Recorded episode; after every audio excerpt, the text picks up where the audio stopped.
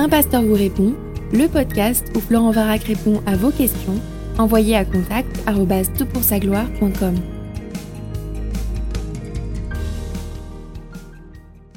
La question est posée à qui une femme devrait-elle confesser ses péchés sexuels? Le pasteur est-il tenu de tout savoir? Est-ce que dès lors que j'ai confessé mon péché à quelqu'un, je suis forcé de le confesser au sein de mon église locale? Fin de la question, et je suis tellement navré pour toi. C'est une très belle question que tu poses, et euh, en fin de podcast, j'évoquerai les conditions dans lesquelles il est parfois utile de dévoiler son, passé sexuel, mais en aucun cas dans le contexte que tu évoques. Euh, ce que tu vis, ça s'apparente vraiment à un abus spirituel de la part de ton pasteur, peut-être de la part de l'ensemble de l'Église, qui cherche à euh, exiger une confession forcée au sein de l'Assemblée. Comme on le verra, ça peut être utile dans un contexte déterminé, mais en aucun cas euh, une exigence puisqu'en plus on n'a aucune exigence de cela dans l'écriture. Donc sois très très très prudente dans tes relations avec cette Église qui pourrait s'apparenter à une secte. Je ne la connais pas, je ne sais pas dans quel contexte tu écris cela. Peut-être c'est juste un dérapage une fois de la part d'un pasteur qui parfois, peut-être une incompréhension de ta part, je ne sais pas. Mais si c'est comme tu le dis, ça ressemble plus à une secte qu'à une église. Donc dans ce podcast, j'aimerais évoquer quelques problèmes avec la situation que tu vis, euh, la, la, confession notamment telle que tu l'évoques, et puis ensuite j'aimerais parler de la confession, ce qu'elle est et ce qu'elle pourrait être, et je conclurai avec un témoignage assez touchant. Donc, quatre problèmes majeurs de la confession telle que tu l'évoques. Le premier de ces problèmes, c'est l'incompréhension de la dynamique du pardon. Le pardon ne vient pas de Dieu parce qu'on a tout dit à un tiers. Que ce soit un pasteur, que ce soit un prêtre, que ce soit même à l'église. Je t'encourage à écouter l'épisode 193 de Un pasteur vous répond sur la confession à un tiers. Vraiment écoute-le parce que je reviens pas trop sur les notions qui sont évoquées ici. La dynamique du pardon, c'est Christ qui meurt pour mes péchés et moi qui suis brisé par mes fautes, qu'elles soient sexuelles, qu'elles soient dans la manière de parler, qu'elles soient dans l'orgueil, qu'elles soient toutes ces fautes, je les dépose aux pieds de Christ qui est mort pour les expier, c'est-à-dire qu'il reçoit la punition que méritent mes fautes et il me libère de la culpabilité. C'est de là que vient le pardon, ça ne vient pas de la euh, confession. Deuxième remarque, le rôle du pasteur. Il y a trois images principales pour décrire le leadership dans l'Église. Il y en a d'autres, mais là, ce sont les trois principales. Euh, on parle de métaphores, ce sont des, mots qui euh, donnent une, une, connotation générale du rôle d'un pasteur, notamment. Et le terme est berger, littéralement pasteur, serviteur et administrateur. Dans aucun de ces rôles, on y voit une sorte de fossoyeur des péchés des autres. Mais en tant que berger, il peut passer devant, il peut conduire vers les réflexions de l'Écriture. En tant que serviteur, il vient au service d'eux, il ne vient pas dominer sur. Et en tant qu'administrateur, il gère les âmes que Dieu confie à l'Église avec un collège de responsables et dans le contexte de euh, ce que l'Écriture exige. Donc, euh, le rôle du pasteur n'est pas de exiger quoi que ce soit. D'ailleurs, même lorsqu'il s'agit de reprendre quelqu'un qui aurait péché, 2 Timothée 2.24 nous dit que le serviteur de Dieu doit reprendre avec douceur les contradicteurs. Donc si je peux être amené à encourager quelqu'un à se repentir, c'est se repentir devant Dieu et avec douceur, certainement pas devant moi. Troisième problème que je vois, c'est l'encouragement au voyeurisme. En fait, personne n'a besoin de connaître l'étendue de nos péchés. Personne. Dieu le connaît et il le connaît très bien et c'est suffisant. Dans le psaume 32 et dans le psaume 51, nous avons la confession de David, cet homme qui a franchement euh, franchi toutes les limites, non seulement avec l'adultère, mais aussi avec le meurtre du mari euh, concerné, mais encore avec le mensonge et la tromperie. Bref, un scandale monumental et voilà que Dieu brise David dans son cœur, il vient confesser ses fautes. Et lorsqu'il écrit ces deux psaumes de repentance, il évoque en son introduction les trois mots génériques de l'hébreu pour dire le péché, le mal commis, et en aucun cas, alors j'ai fait ça, j'ai fait ça, j'ai fait ça, j'ai fait ça, il ne fait pas une liste détaillée. Pourquoi? Parce que il comprend que le pardon vient de Dieu et que Dieu sait tout et qu'il s'agit plutôt de placer sa foi dans celui qui nous pardonne.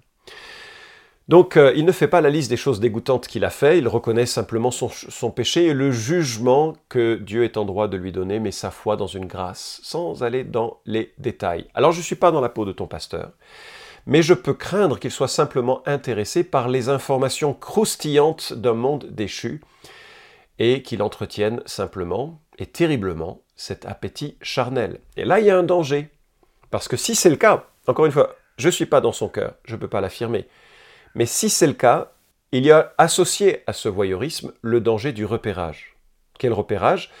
Eh bien, un pasteur qui exige que l'on parle de sa vie sexuelle, c'est peut-être un pasteur qui est très intéressé par ce sujet et qui regarde quelles sont les femmes les plus sensibles à euh, des dérapages moraux, en voulant peut-être profiter de faveurs sexuelles ou parce que euh, ça a eu lieu dans l'histoire, ça a lieu aujourd'hui, il y a des gourous pasteurs qui profitent de leur influence pour repérer les femmes les plus euh, fragiles afin de profiter de leur faveur sexuelle ou de les orienter vers des pratiques qu'elles ont faites avec d'autres pour pouvoir en profiter. Donc il y a un vrai je te propose d'être très très très prudent.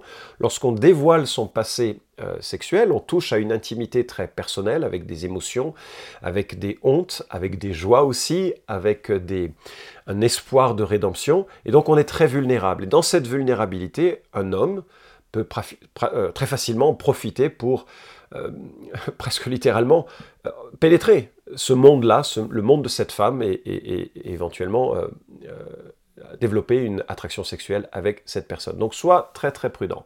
Et puis le quatrième problème avec ce genre de choses, c'est le danger du contrôle. Je t'explique comment l'église de Scientologie fonctionne. Ce n'est pas une église, ça n'a rien à voir avec la foi chrétienne, c'est un mouvement religieux sectaire bien euh, tout ce, que, tout ce qui va avec euh, euh, ce genre de comportement. Mais voilà comment ça se passe. On vous place devant un détecteur de mensonges et on vous pose plein de questions très personnelles, très intimes. Et bien sûr, vos émotions sont vivifiées, s'expriment, et leur détecteur d'émotions va montrer des signes d'oscillation et on dit ah, on, voit qu'on touche un point sensible. Et bien sûr, on touche un point sensible. Sauf que petit à petit, la scientologie non seulement vous dit euh, toutes les choses que vous avez, là où vous avez un problème, et puis ensuite vous propose et vous vend des euh, services pour soi-disant euh, grandir, et après il y a tout un dossier sur vous. Et si vous consultez des gens qui sont issus du monde de la scientologie, ben, ce dossier contient tous vos errements, et tous vos errements, ben, c'est une vraie capacité de nuisance sur votre vie. C'est un dévoilement euh, qui peut être très, très douloureux, et, donc ce groupe vous tient. Il pourrait en être exactement de même avec euh, ce type de personnage. Alors maintenant, passons à des choses un petit peu plus positives.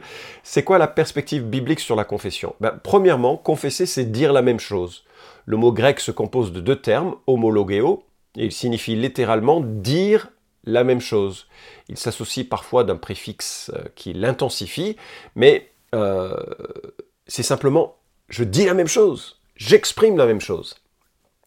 Il venait à Jean-Baptiste des gens qui se faisaient baptiser en confessant, reconnaissant, c'est-à-dire leur péché, Matthieu 3,16. Nous avons un encouragement à confesser nos péchés les uns aux autres, Jacques 5,16, mais tu remarqueras, ce n'est pas au pasteur, c'est les uns aux autres et on verra, on y reviendra. Acte 19, 18, tous ceux qui avaient fait de la sorcellerie en Éphèse venaient confesser et déclarer ce qu'ils avaient fait. Donc ça peut être euh, une pratique euh, globale, générale, occasionnelle, dans un contexte précis de l'Église. Je, vous donne, euh, je vous ai donné les expressions principales de l'utilisation de ce mot confesser, homologeo. Et on peut aussi utiliser ce verbe pour reconnaître une vérité et louer Dieu pour cela. Le Christ loue le Père d'avoir caché ces choses aux intelligents et de les avoir révélées aux enfants. Même mot. Philippiens 2, 11 nous apprend que toute langue confessera que Jésus-Christ est Seigneur c'est-à-dire reconnaîtra, admettra, admettra. Le monde entier dira Ah oui, mais Jésus, c'est vraiment le Seigneur.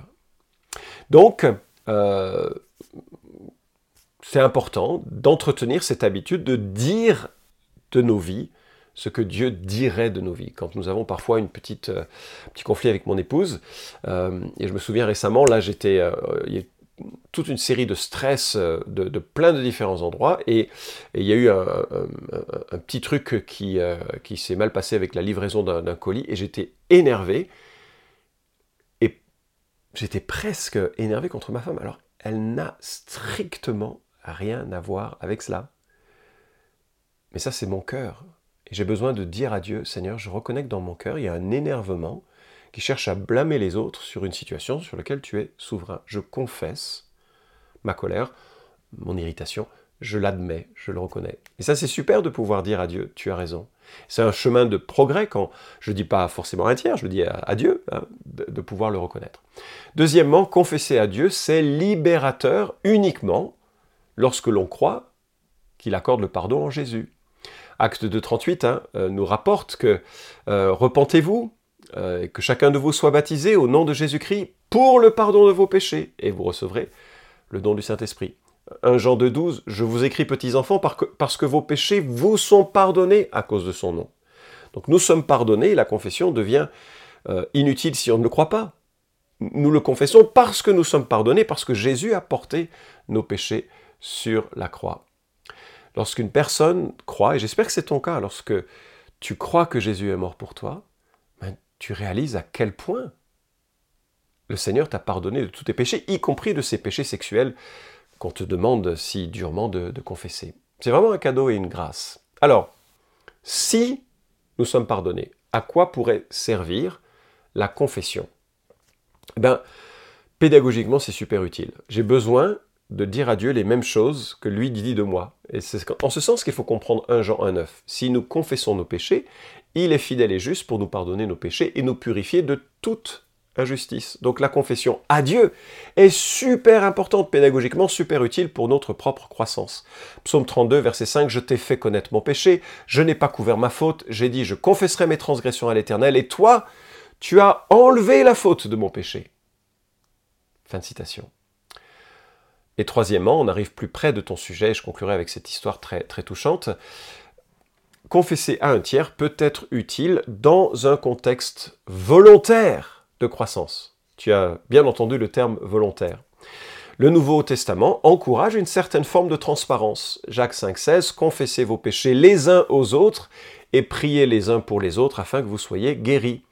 Quand un juste prie, sa prière a une grande efficacité. Donc j'ai besoin parfois qu'un frère sache ce qui se passe dans ma vie, de lui dire, de reconnaître mon péché. J'ai besoin de cela, pas forcément pour obtenir quoi que ce soit, mais pour être transparent devant Dieu et être transparent devant un frère, ça m'encourage à la redevabilité. Galate 6 nous dit, Frère, si quelqu'un s'est laissé surprendre par quelque faute, vous qui vous laissez conduire par l'esprit, ramenez-le dans le droit chemin avec un esprit de douceur. Et toi, qui interviens, fais attention de ne pas te laisser toi-même tenter. Aidez-vous les uns les autres à porter vos fardeaux. C'est extraordinaire ce texte nous montre à quel point nous devons être solidaires les uns les autres dans la gestion compliquée du péché qui nous euh, entoure. Moi, j'admire beaucoup le pasteur de notre église à Trévoux. Euh, c'est assez fréquent que dans les réunions d'anciens, euh, il nous fasse part de ouais, priez pour moi, je lutte avec telle chose. Alors, ce n'est pas des péchés de nature sexuelle, mais ça, il témoigne d'une ouverture d'esprit à ce que le Saint-Esprit peut lui révéler et d'une certaine transparence vis-à-vis des autres anciens. Il ne le dit pas, enfin, je l'ai entendu dans sa prédication parfois. Donc il est, c'est un, frère qui, cherche à, vivre une vie relativement transparente et ça, je trouve ça très, très encourageant et, très juste. Pas d'obligation, mais euh, et certainement pas une situation institutionnelle. Alors, existe-t-il un lieu, un endroit, un moment où la confession de nos péchés sexuels aurait sa place J'aimerais terminer avec une histoire, celle de Nate Larkin, manifestement américain. Nate a été élevé dans une famille chrétienne moralement très stricte. Euh, pas d'alcool, pas de jeu de cartes, pas d'activité le dimanche, un jour de sabbat. Et il a fait ses études de théologie, il s'est marié, il est devenu pasteur, pasteur à succès, mais il a été piégé par sa, son addiction à la pornographie, une addiction euh, qui n'était pas connu de quiconque et qu'il essayait de vaincre par lui-même. Euh, c'est devenu ensuite la porno hard, et puis il a jeûné, il a prié, il a lutté, il s'est isolé, et il n'arrivait pas à vaincre ce qui devenait vraiment un monstre dans sa vie. Et finalement, ça a abouti à la visite de prostituées, et puis à d'autres euh, visites de prostituées, et puis, et puis il est sorti du ministère parce qu'il avait peur de se faire prendre. Il est devenu un homme d'affaires à succès, est devenu un homme d'affaires à succès, il a pu payer euh, davantage euh, euh, son addiction. et tout en, essayant d'y arrêter, il n'est jamais arrêté. Il n'y a jamais arrivé par les moyens, je dirais, isolés de cela. Jusqu'à ce que sa femme le surprenne un soir à regarder du porno, et là, elle était en larmes, et euh, ça a été le début d'un chemin. Et bien sûr, si j'en parle, c'est parce que c'est public, sinon, si je connaissais cette histoire avec un nom, je ne la raconterais pas. Mais ça a été un début de guérison. Et ce début de, guérison n'a pas commencé avec une, euh, une expression de, euh, euh, personnelle, parce que ça, il l'avait fait pendant des années.